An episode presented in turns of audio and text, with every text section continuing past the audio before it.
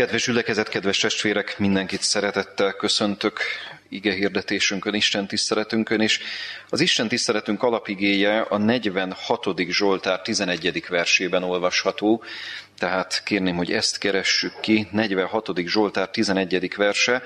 Ennek is az első részét néznénk meg legelőször is, aztán majd a második részét is majd szeretném elétek hozni, de majd csak az ige hirdetés vége felé. 46. Zsoltár 11. verse a következőképpen hangzik.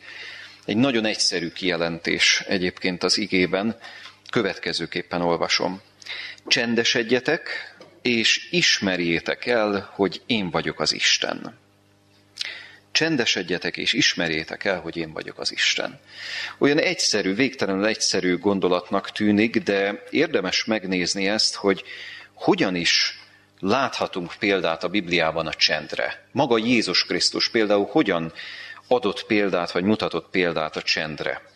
És miért is olyan fontos kérdés ez az életünkben? Ugye azért kulcsfontosságú kérdés, mert alapvetően zajos lények vagyunk, nem? Tehát ha valamit csinálunk, ha valamit mondunk, az általában zajjal jár, és ez a, ez a zaj jellemez bennünket, vagy jellemzi szinte az egész életünket.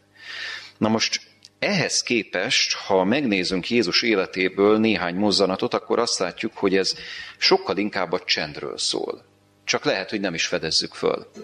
Nézzük csak, János evangélium a második fejezetéből olvasnám először azt a példát, amit érdemes megvizsgálni a csend szempontjából, János evangélium a második fejezetéből a 13. verstől a 17. versig. Tehát János evangélium a második fejezete 13. verstől a 17. versig.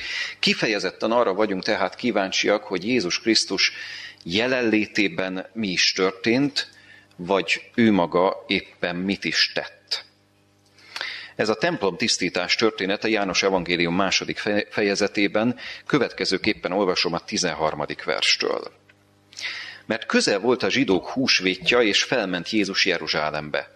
És ott találta a templomban az ökrök, juhok és galambok árusait, és a pénzváltókat, amint ültek és kötélből ostort csinálván kiűzte mindjájukat a templomból, az ökröket is, a juhokat is, és a pénzváltók pénzét kitöltötte, az asztalokat pedig feldöntötte, és a galambárusoknak mondta, hordjátok el ezeket innen, ne tegyétek az én atyám házát kalmárság házává. Megemlékeztek pedig az ő tanítványai, hogy megvan írva, a te házadhoz való féltő szeretet emészt engem. Hát döbbenetes történet, nem? Nyilván ismertük már, tehát sokan olvashattuk már ezt a történetet. Felmegy Jézus Jeruzsálembe, ugye két templom tisztításról olvashatunk, majd hamarosan fogunk beszélni a másodikról is, de felmegy Jézus Jeruzsálembe, és mit találott? 14. vers. Hát gyakorlatilag ugye azt látjuk, egy ilyen zsibvásárt. Tehát elképesztő lehetett egyébként, ha ezt ebbe belegondolunk. Ez egy zsibvásár volt, azt mondja az ökrök, juhok, galambok árusai, meg a pénzváltók, akik ott ültek. Tehát látszólag egyébként ugye azt lehetett mondani, hogy kérem szépen ez, ez ugye a, a, a templomi szolgálathoz kell, hogyha valaki ugye áldozatot akar bemutatni, na de ennél azért sokkal-sokkal több minden volt, és sokkal több mindent árusítottak ott, meg ráadásul pénzváltók, pénzváltók is voltak ott. Na és itt jön egy döbbenetes dolog, itt a 15. versben, ugye ezt olvashattuk, hogy kötélből ostort csinálván kiűzte minnyájukat a templomból. Most beszéltünk ugye szombatiskolán a, a szelítségről, szelítség témaköréről. Na hát hogy jön ez a szelítség témaköréhez? Most csak, hogy Jézus szelíd volt, amikor ilyet csinált?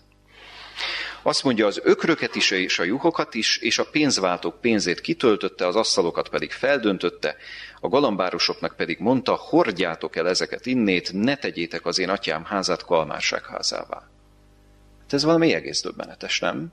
Tehát a szelíd, szeretetreméltó, ugye gyógyító Jézus képébe szinte nem is nagyon fér bele ez, hogy most akkor itt mi, mi, mi történik. Kötélből ostort csinálván, kötélből ostort fonván, ugye sehol nem olvassuk az igében azt, itt a 15. vers nem utal arra, hogy Jézus valakit megütött volna. Ugye?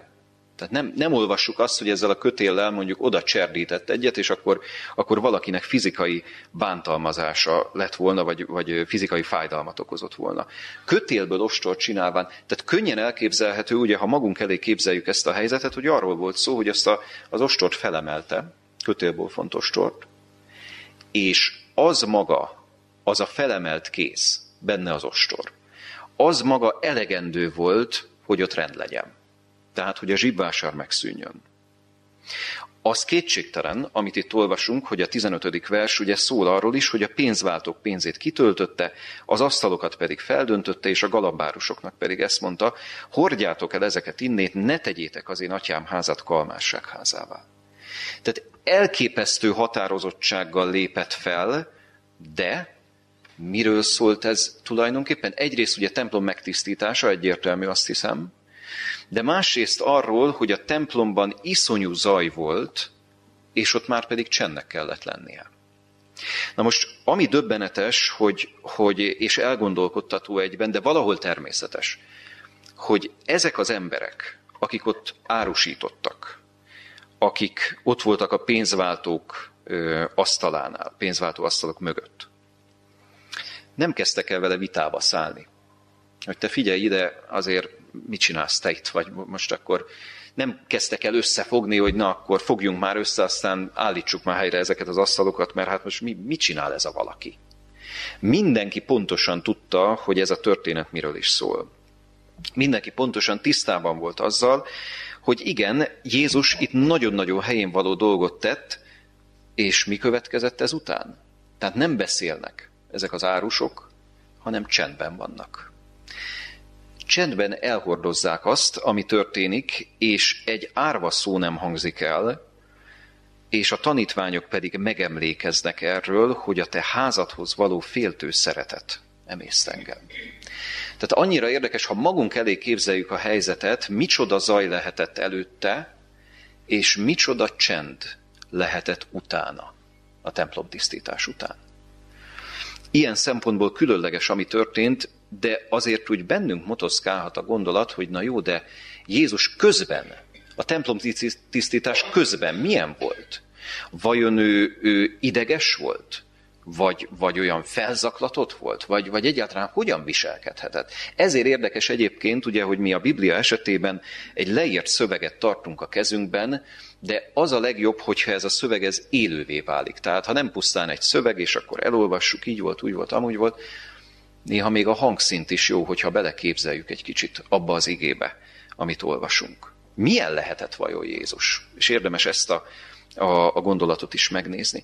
És ennek kapcsán hadd olvassam föl a második templom tisztításból azt a részt, ami erre válaszol, válaszolhat. Mert ugye említettük, hogy két templom tisztítás volt. Egyrészt Jézus a szolgálata elején, másrészt a szolgálata végén tisztította meg a templomot, ugye bő három év telik el a két esemény között. Máté evangélium a 21. fejezetében találhatjuk a második templom tisztítást. Egy mozzanat kedvéért kérném, hogy lapozzunk ide, mert ez mutat rá arra, hogy ez a templom tisztítás hogy úgy mondjam, ez nem, nem düböl, nem indulatból történt. Máté evangélium a 21. fejezete, és ugye hasonló a leírás, 12. verstől, hogyha megnézzük, szintén ott árusítottak, három év telt el, na hát ennyi kellett ahhoz, hogy sok minden visszarendeződjön. Tehát ugyanúgy ott voltak az árusok, ugyanúgy vásároltak a, az emberek a templomban, pedig ennek nem lett volna helye. Azt mondja a 13. versben, megvan írva, az én házam imádság házának mondatik, ti pedig azt latrog barlangjává tettétek, mert hogy nem ezt kellene cselekedni, hanem valami egészen másképp kéne ugye a templomhoz, Istenházához viszonyulni. És most jön az a mondanat, mozzanat, ami itt számunkra a legérdekesebb lehet, azt mondja itt a 14. versben, ugye ugyanúgy megtörténik az, hogy feldönti a pénzváltók asztalait, meg a galambárusok székeit felforgatja, és 14. vers, mentek hozzá a vakok és a sánták a templomban, és meggyógyította őket. Na most, ha belegondolunk abba, hogy egy, egy ideges, zaklatott emberhez mondjuk akarunk-e közeledni, fizikai közelségbe akarunk-e vele lenni.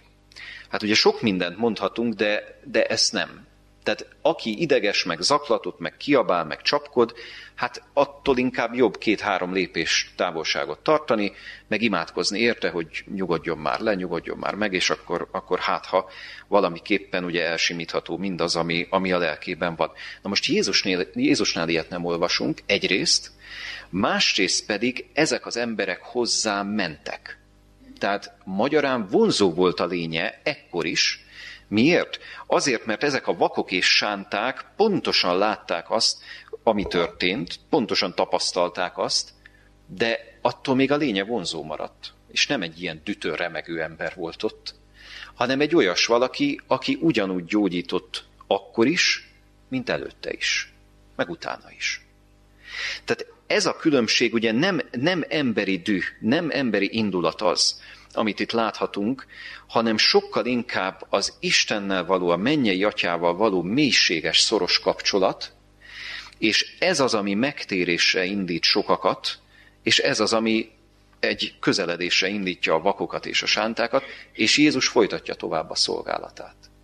Ugyanolyan szelíd és csendes lélekkel, ahogy a nő tanított, hogy tanuljátok meg én tőlem, hogy szelíd és alázatos szívű vagyok, és nyugalmat találtok a ti lelkeiteknek, amikor templomot tisztított, akkor is szelíd és alázatos szívű volt, miközben drasztikus dolgot tett. De még egyszer mondom, fizikailag ő nem bántott senkit, fölemelte azt a bizonyos ostort, és nem olvassuk az igében, hogy bárkit megütött volna vele, de az biztos, hogy igen, az asztalokat ott föl kellett borogatni, mert, mert nem volt helye mindannak, ami történt a templomban. Volt nagy zaj, és lett nagy csend. Ez tehát többek között ugye a templom tisztítás története.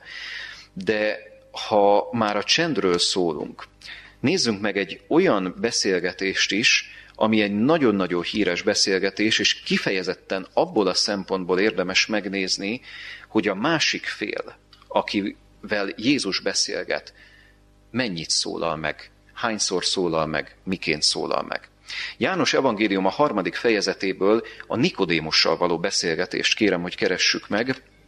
Tehát János evangélium a harmadik fejezete, és ott olvashatjuk a Nikodémussal való beszélgetés történetét. Na most ugye gyakorlatilag mindannyian úgy szoktunk hivatkozni erre a, a szakaszra, erre a fejezetre, erre a, a történetre, hogy a Nikodém, Jézus beszélgetése Nikodémussal. Ez valahol helyén való. De ha megfigyeljük azt, hogy Nikodémus hányszor szólal meg ebben a beszélgetésben, lehet ezt beszélgetésnek nevezni, csak egy idő után már nem is annyira beszélgetés, hanem Nikodémus csendben van. Figyeljük csak! Azt mondja, azt mondja itt a János Evangélium a harmadik fejezetének első verse, és a másodikat is olvasom. Volt pedig a farizeusok közt egy ember, a neve Nikodémus, a zsidók főembere, ez jött Jézushoz éjjel, és mondta néki, Mester, tudjuk, hogy Istentől jöttél tanítóul, mert senki sem teheti a jeleket, amelyeket te teszel, hanem ha az Isten van vele. Nikodémus tehát megkezdi a beszélgetést, ez a leghosszabb megszólalása egyébként, és ugye ha felületesen olvassuk az igét, akkor akár azt is mondhatjuk, hogy ez szinte egy ilyen udvariassági gesztus, vagy diplomáciai gesztus. Ennél sokkal többről volt szó egyébként, mert ugye nagyon-nagyon megdicséri Jézus abból a szempontból, hogy azt mondja, hogy tudjuk, hogy Istentől jöttél tanítól, mert senki sem teheti a jeleket, amelyeket te teszel, hanem ha az Isten van vele. Ugye, ami meghúzódik Jézus szavainak a mélyén, senki sem teheti a jeleket, hanem csak az, akivel az Isten van mintha azt mondaná, hogy csak nem te vagy a messiás, csak nem te vagy az, akit az ószövetségi szövegek megígértek.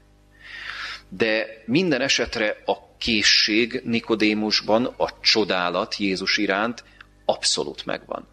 Ugye? Tehát, tehát nem, nem, nem olvassuk azt, hogy, hogy Nikodémus, hogy mondjam, kötekedni akart egy kicsit Jézussal, de sokan voltak, akik kötekedni akartak, vagy valamiképpen ugye valami kellemetlen dolgot mondott volna, nem egy az egyben elismerte, hogy igen, itt valami hatalmas dolog történik. Tehát, tehát ez, ez egy olyan pillanat, amit, amit nagyon meg kell becsülni, hogyha egy ember szíve megnyílik, és egy ember szíve teljesen nyitott az Istenre. Fantasztikus dolog ez. No de, mi történik ezt követően? Jézus erre így felel, harmadik vers. Bizony, bizony mondom néked, ha valaki újonnan nem születik, nem láthatja meg az Isten országát. Eredetiben azt olvashatjuk, hogy nem képes meglátni. Nem képes meglátni az Isten országát. Érdekes egy dolog ez, mert ugye, ha valaki így közelít hozzánk, ennyire kedvesen beszél, és ugye, ugye mint, egy, mint egy földobja a magas labdát, hogy, hogy figyelj, te, te egy csodálatos dolgot csinálsz. Hát akkor hogy kell leütni ezt a magas labdát? Szerintem reflexből hogy mondjam, talán, talán mi is megköszönnénk azt, hogy, hogy hát ez milyen szép gondolat, és akkor valamit mondanánk erre, de ugye egy nagyon, nagyon kellemes hangulatban indulna egy ilyen beszélgetés. Ehhez képest azt látjuk, hogy Jézus valami teljesen másról kezd el beszélni. Nem? Tehát ha valaki újonnan nem születik, nem láthatja meg, nem képes meglátni az Isten országát. Na, ez az a gondolat, ugye Isten országa, ez az a gondolat, ami teljesen megdöbbenti Nikodémust. Hát most miről beszél? Eddig ugye azt láttuk, hogy mi mindent tett, mi mindent cselekedett Jézus, most én ezt elismerem, benne van a gondolataiba, gondolataiba hogy ugye mintha ő lenne a messiás. Ehhez képest Jézus miről beszél, ha valaki újonnan nem születik? Mi az, hogy újjászületés, meg megtérés, meg egyáltalán miről beszél ez az ember? Nikodémus nem tud ezzel mit kezdeni. Negyedik versben mit olvashatunk? Hogyan reagál? Azt mondja, mondani, mondanék Nikodémus, mi módon születhetik az ember, ha vén? Vajon bemehet-é az ő anyjának méhébe másodszor, és születhetik-é? Na, ez a második megszólalása Nikodémusnak. Tehát még egyszer, első megszólalás óriási gesztust tesz, és kifejezi a készségét. Második megszólalásában gúnyolódik.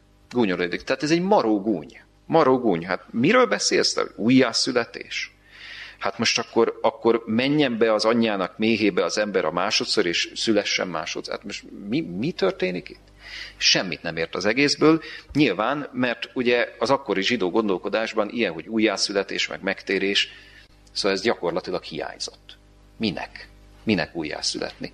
Hát aki zsidó és betartja a törvényeket, az üdvözül. Pont. Tehát nem, nem kell ezt ö, ugye nagyon túlbonyolítani. A pogánynak meg nincs esélye üdvözülni, amúgy se. Ennyi. Kettőből semmi, tehát, tehát mind a kettőt kipipáltuk ilyen értelemben, ugye újjászületésre vagy megtérésre nincs nagyon szükség. Jó, hát ha valaki mégis ugye betér a zsidó vallásba, prozelitáknak nevezték őket, akik, akik betértek, vagy áttértek, azt azért valamennyire megbecsülték, de hát ilyenből meg kevés volt, aki ebbe a zsidó vallásba betért volna.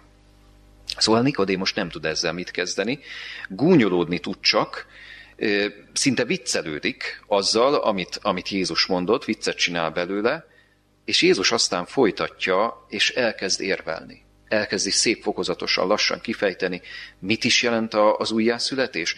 Bizony, bizony mondom néked, ha valaki nem születik víztől és lélektől, nem mehet be az Isten országába. Ami testtől született test az, ami lélektől született lélek az, és itt tovább szépen kifejti ezt a témát. Nem merülünk most ebbe bele, mert, mert nem ez a feladatunk, hanem sokkal inkább az, hogy megfigyeljük azt, hogy Jézusnak miként sikerül lecsendesítenie Nikodémust. Megint a csend. Mert ugye mit láttunk? Először elismeri Jézus hatalmát és lényét, másodjára nem érti, amit Jézus mond, gúnyolódik, és most jön a történetnek a kulcsa. Ugyanis egy harmadik, utolsó megszólalása van Nikodémusnak, és ezért mondom azt, hogy annyira érdekes, hogy beszélgetésként szoktunk erre emlékezni, erre az ige szakaszra. Persze beszélgetés, na de Nikodémus megindítja ezt, aztán még egyszer megszólal, és a harmadik megszólalása és egyben utolsó megszólalása a kilencedik versben olvasható. Jézus ugye beszél a megtérősről, újjászületésről, szélzúgásáról, stb. Kilencedik versben ezt olvashatjuk. Felelt Nikodémus és mondta néki, mi módon lehetnek ezek? Mi módon lehetnek ezek? Ez az utolsó. Nincs több. Na most ez a beszélgetésnek a kulcsa, hogy Nikodémus csendben marad. Csendben marad. Tehát nem, nem arra van szükség, hogy mondjon dolgokat, meg érveljen, meg hogy most akkor újra kimondani, vagy elismételni, nem, csendben maradni. Tehát ez egy annyira különleges szakasz ebből a szempontból, ha megfigyeljük, és hála az Istennek, hogy ugye megörökítetett itt a János Evangélium a harmadik fejezetében ez a beszélgetés, meg, meg hála az Úrnak azért, hogy Jézusnak a szavai tényleg célhoz értek, mert olyan dologról beszélt Nikodémus számára, ami neki vadonatúj volt. Zárójelben tegyük hozzá, hogy maga az újjászületés, maga a felülről születés témája az Ószövetségben is előkerül. Tehát Nikodémus tudhatta volna ezt. Ugye nem véletlen válaszol erre a kérdésére Nikodémusnak Jézus, hogy mi módon lehetnek ezek így, hogy te Izrael tanítója vagy, és nem tudod ezeket? Te nem olvastad a 87. Zsoltárt? 87. Zsoltár az, az, az szól a, az újjászületés témájáról. Tehát hajszá pontosan ismernie kellett volna, ismerte is, csak nem tudta, hogy mi, mi az, hogy születés. Ugye, ugye ott az, az a gondolat van a középpontban. Csodálatosan szép a 87. Zsoltár, mondom, nem merülünk bele. Csak, csak erre szerettem volna utalni itt a történet kapcsán, hogy igen, a történet titka a csend. Templom tisztításnál is Jézus csendre int, igaz, hogy drasztikus eszközökkel, de valóban csend lesz. Akik ott vannak vele, és ezt átélik, ők is csendben vannak, tehát Jézusnak kell megszólalnia. Itt ebben az esetben azt látjuk, hogy Nikodémus szépen elcsendesedik, elhallgat. Nem, nem, nem kell sokat beszélni, tehát van, hogy hallgatni kell. És ez az ő megtérésének a, a, a kulcsa. És még egy gondolatot hadd említsek meg, de ezt csak egészen röviden, és egy olyan részére utalnék Jézus Krisztus életének, ahol nem csak, hogy keveset beszélt, hanem azért tudott keveset beszélni, mert, mert már nem volt képes többre. Amikor ott van a keresztem. Amikor ott van a kereszten, annyira érdekes, hogy általában a kereszt történetét is afelől szoktuk végig gondolni, amikor már ott van ténylegesen a kereszten, tehát a passió, a szenvedés történet után. Hogy hogyan szólal meg Jézus, ugye a hét szava, hét megszólalása a kereszten. Nagyon-nagyon elgondolkodtató, de ha az ember végig gondolja, órákon keresztül ott van, és csak hétszer szólal meg. És az a hét megszólalás is egészen rövid. Mi történt a megszólalások között? Szenvedett. Szenvedett és csendben volt. Na most ez azért nagyon fontos, mert ugye valahol a keresztnek is az egyik lényege az a csend.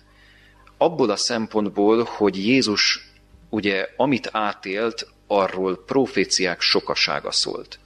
Az Ószövetség ezt világossá tette, egyértelművé tette, igen, ez szükséges a messiásnak átélnie. Szükséges ezen végigmenni, ezen a borzalmas úton. Na most ez volt az, ami aztán elvezette őt oda, hogy igen, ott volt a kereszten, és megadóan tűrte azt, ami vele történik.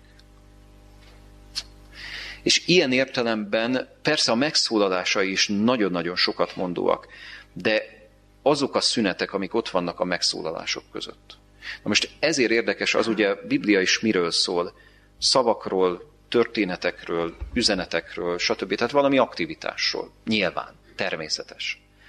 De ezekbe a csendes szakaszokba is érdemes belegondolnunk, hogy amikor nem olvasunk semmit, akkor mi történik?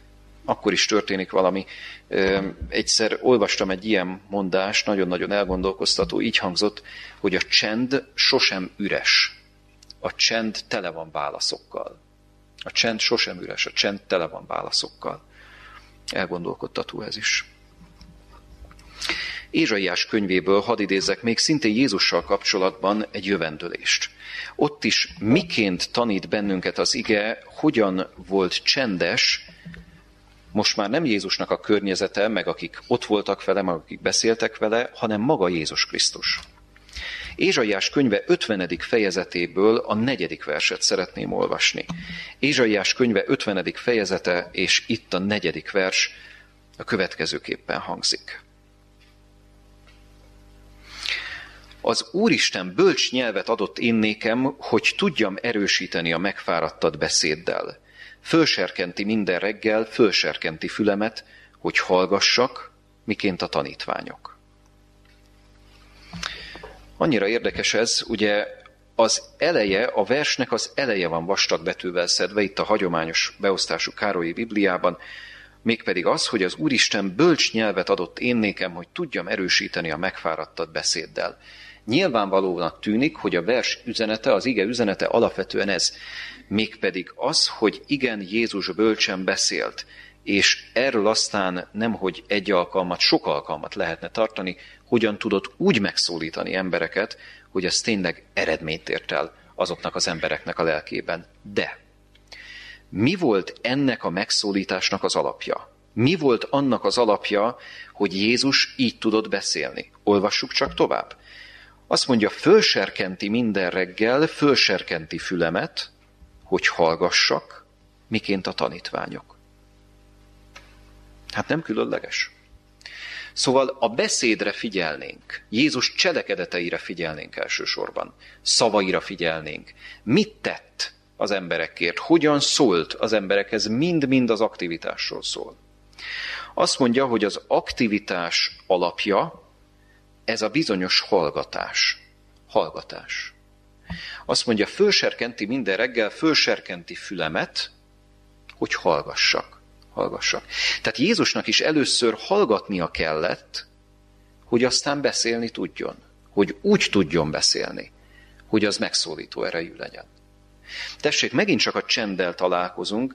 Jézusnak egyszerűen szüksége volt csendre. És mondom, ezért érdekes ez, hogy miket olvashatunk a, az evangéliumokban. Mindig érdemes végig gondolni, hogy igen, mit olvashatunk, és miről nem olvashatunk. Tehát mi, mi az, ami, ami, ami nem szerepel az evangéliumokban. Hát például nem szerepel az, hogyha Jézus órákon keresztül mondjuk csendben volt. Nyilván, mert erről mit is írjon az evangélium vagy az evangélista. De jó, ha tudjuk, mert az Ézsaiás 54 alapján tudhatjuk, az 50. fejezet 4. verse alapján, hogy igen, a csend volt Jézus szolgálatának az egyik titka. Ez az elcsendesedés. Ez a, ez a meghajtás, önmagának a meghajtása az atya előtt. Szóval ez vezette őt el oda, hogy igen, az atyával abszolút zavartalan kapcsolatban tudott lenni.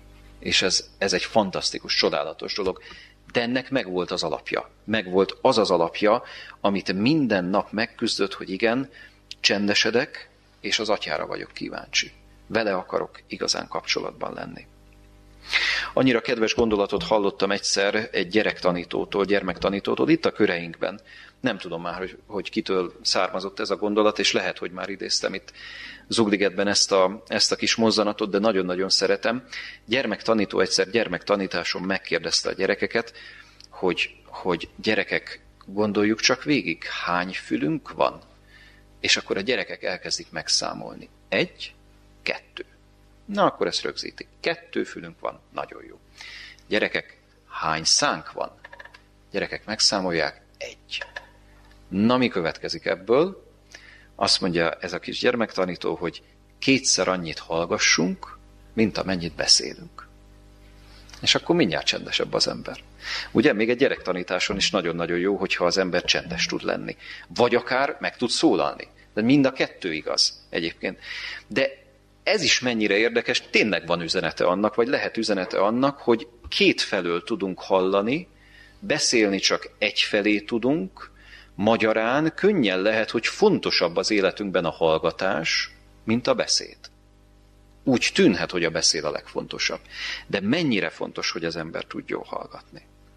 De ha az ember ezt végig gondolja, akkor, akkor végig gondolhatja azt is ennek kapcsán, vagy, vagy tényleg hitelt adhat annak az igének, amit a Korintusi első levélben olvashatunk.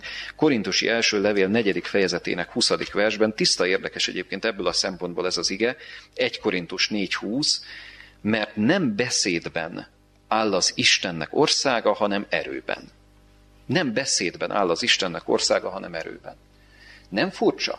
Tehát az ember azt hinné, hogy igen, beszélni, beszélni nagyon-nagyon fontos dolog. Hogyan terjed az evangélium másképp, mint beszéddel, nem? Tehát elmondom a másiknak azt, hogy érvelek a másiknak anna, a, azzal, hogy kapcsolatban vagyunk, a szavaim, stb. révén, egyszer majd remélem, hogy eljut oda, hogy stb. Nem. Azt mondja ez az ige, 1 Korintus 4.20, nem beszédben áll az Istennek országa, hanem erőben. Tehát valójában nem az a legfontosabb, hogy te mit mondasz, hanem az Istennek ereje. Az Istennek ereje. hogy a Szentlélek mennyire tud munkálkodni a szívében. Mondhatnánk azt is, hogy mondhatsz te bármit. Mondhatok én bármit. Ha nincs ott a Szentlélek, akkor az, az csak földre hullik az a szó.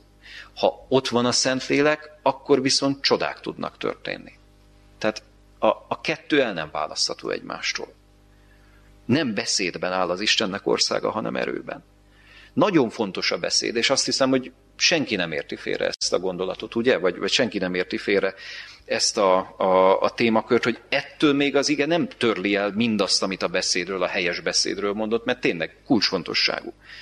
De jó, ha tudjuk, hogy igen, egy dolog, hogy mit mondunk, de, de, de valójában ennél még fontosabb, hogy a Szentlélekkel kapcsolatban vagyunk-e, és amikor nincs lehetőségünk valamit mondani, akkor is mondjuk tudunk-e fohászkodni azért a másikért, gondolunk-e a másikra, a, a, a Szentlélek jelenlétért az életében tudunk-e könyörögni, és így tovább, és így tovább. Csomó mindent tudunk tenni akkor is, hogyha köztünk csend van. Nem történik semmi. Mert nem is vagyunk egymással kapcsolatban, nem beszélünk egymással. Eljön majd az ideje, amikor megint fogunk beszélni, de a két találkozás között. Akkor mi történik? Csend, úgy tűnik, hogy csend van, de valójában az Isten munkálkodik, az Isten tud munkálkodni.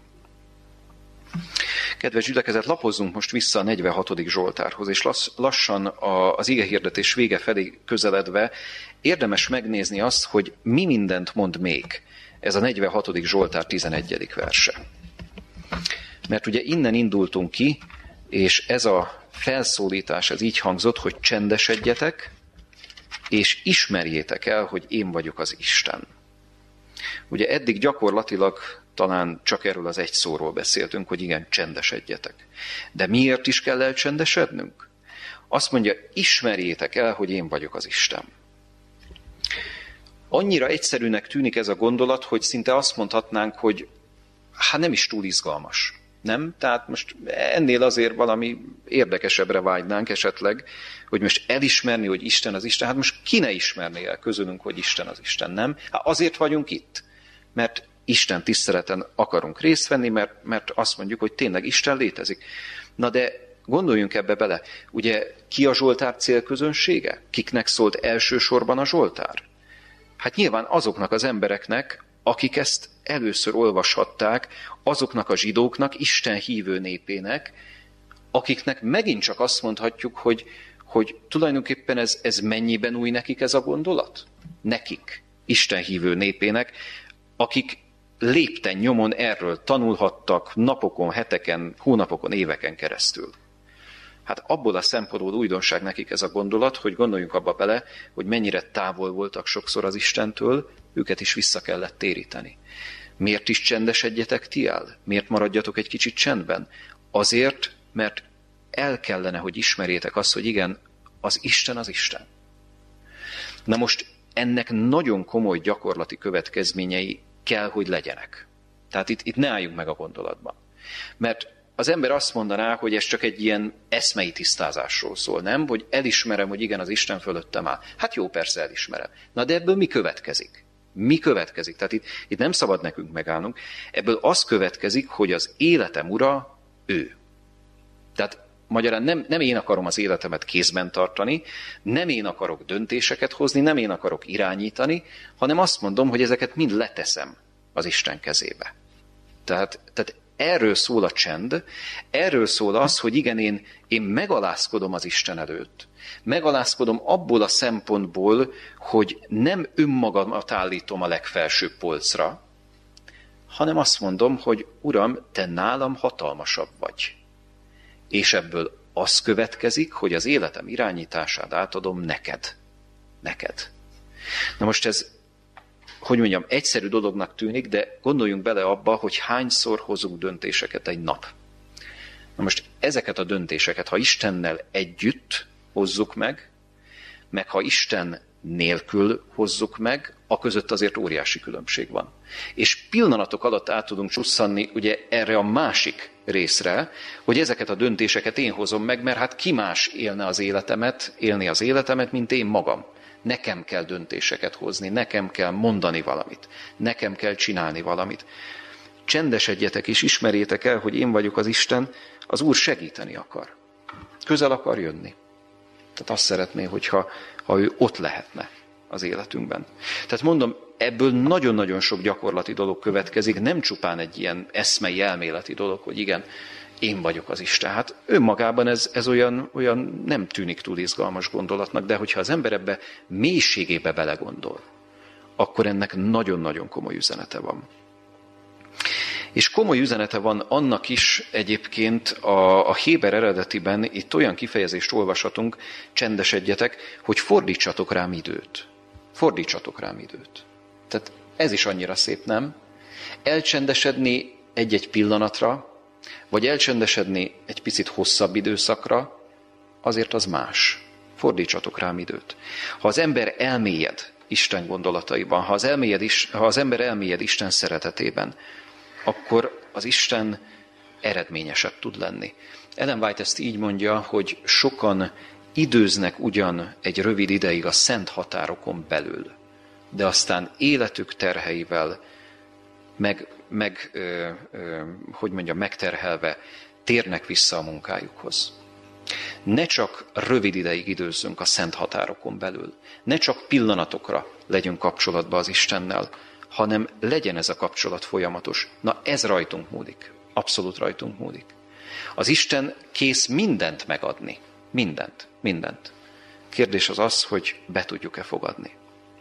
Szóval az Isten csodákra képes, ezáltal csodákra, hogyha ezt az egy verset szem előtt tartjuk, csendesedjétek, és ismerjétek el, hogy én vagyok az Isten. Na de mivel zárul ez a Zsoltár? Mivel zárul az a Zsoltár, ami egyébként végig az Isten lényéről szól, erős vár a mi Istenünk. Ki ne ismerné ugye ezt a híres félmondatot és, és azt az éneket, akit, vagy amelyet ugye Luther Márton szerzett. Szóval ez a Zsoltár, aminek az utolsó előtti gondolatát idéztük, ennek az utolsó gondolata így szól, 11. vers második része, felmagasztaltatom a nemzetek közt, felmagasztaltatom a földön.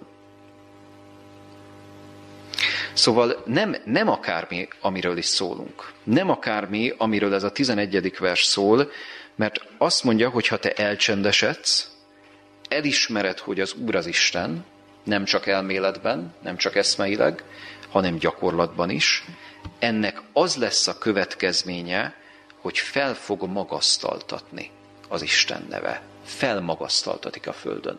Na most ez az, aminek előtte állunk. Tehát ez az, ami, ami még nem teljesedett be.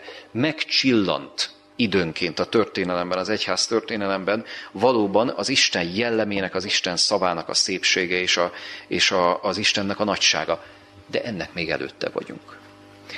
Ha bárki bizonytalankodna, hogy most bekövetkezik -e ez, lesz-e második eljövetel egyáltalán, és lesz-e végső nagy evangélium hirdetés és sok-sok minden esemény, amiről ugye a Szentírás beszél, akkor csak erre az egyige verse, ha tekintünk, már ebben benne van a válasz. Ha megtörténik az elcsendesedés, ha megtörténik Isten lényének elismerése, akkor, és nem csak egy ember életében nyilván, hanem több ember életében, akkor ennek óhatatlanul is ez lesz a következménye, hogy felmagasztaltatik Isten neve a nemzetek közt, felmagasztaltatik a földön. És akkor sokkal-sokkal többen fogják megismerni azt, hogy igen, az Úr az Isten. És eszünkbe juthat itt Ézsaiás könyve második fejezetének proféciája, meg Mikás könyve negyedik fejezetének proféciája, hogy az emberek egymást fogják hívni, gyertek, menjünk fel a mi Istenünk házához. Tehát, mert a tanítás onnan jön, és, és Jeruzsálemből az Úrnak beszéde. Gyönyörű szépen fejezi ki ezt az Ószövetség is, az Új Szövetség meg pláne megerősíti, hogy ha lesz egy ilyen nép, akkor ennek ez lesz a következménye. És ennek az alapja a csend. Ennek az alapja az elcsendesedés. És aztán az elcsendesedésből nyilván cselekvés következik, beszéd következik, tevékenység következik, ahogyan Jézusnál is. De ez az út az ember számára, mindannyiunk számára nyitott. És ez egy hatalmas örömhír, hatalmas áldás. Kedves gyülekezet, kívánom azt, hogy valóban tapasztaljuk meg az életünkben ezt az elcsendesedést, meg az ezt követő dolgokat is. Mindazt, amiről beszéltünk itt, ugye az igevers kapcsán, kívánom, hogy váljon valósággá életünkben, de nem csak egyszer, hanem folyamatosan, időről időre, az, hogy csendesedünk, elismerjük, hogy az Úr az Isten, és aztán vele együtt megyünk tovább. Adja az Isten, hogy így legyen. Amen. Szerető édesatyánk, hálás szívvel köszönjük, hogy Te csendre hívsz bennünket, és köszönjük, hogy az elcsendesedésről énekelhettünk most is. Hálás szívvel köszönjük, hogy Te ebben a csendben meg akarsz szólítani bennünket. Köszönjük, hogy gondoskodsz rólunk, és köszönjük, hogy egészen közel szeretnél jönni hozzánk. Köszönjük mindazt a munkát, amit értünk végzel, Urunk. Segíts kérünk, hogy legyenek olyan időszakok rendszeresen a mi életünkben, amikor csendesedünk és rád figyelünk. Fohászkodunk ezért, fohászkodunk abban, hogy segíts nekünk, hogy ne csupán a tevékenység, a beszéd, a sok-sok minden más jellemezze az életünket, hanem az is, hogy csendben maradunk és, és figyelünk a te szavadra. Kérünk, hogy légy velünk, és kérünk segíts tanulni ezekből a történetekből, Jézus Krisztusnak a bánásmódjából, ahogyan bánt az emberekkel, ahogyan csendre intette őket, és az ő saját példájából, abból is, hogy micsoda alapja volt az ő szolgálatának, egész lényének, működésének, az, hogy el tudott csendesedni a te jelenlétedben. Légy velünk, kérünk, Urunk, és vezess minden egyes élethelyzetben, minden egyes nehézségben, próbában, gondban, bánatban, bármi, ami ér bennünket, minden egyes pillanatban vezess bennünket. Segíts, hogy belét kapaszkodjunk, és segíts, hogy te lehessél ott életünk minden egyes másodpercében. Jézus Krisztus megváltunk nevében könyörgünk ezért. Amen. Zenk az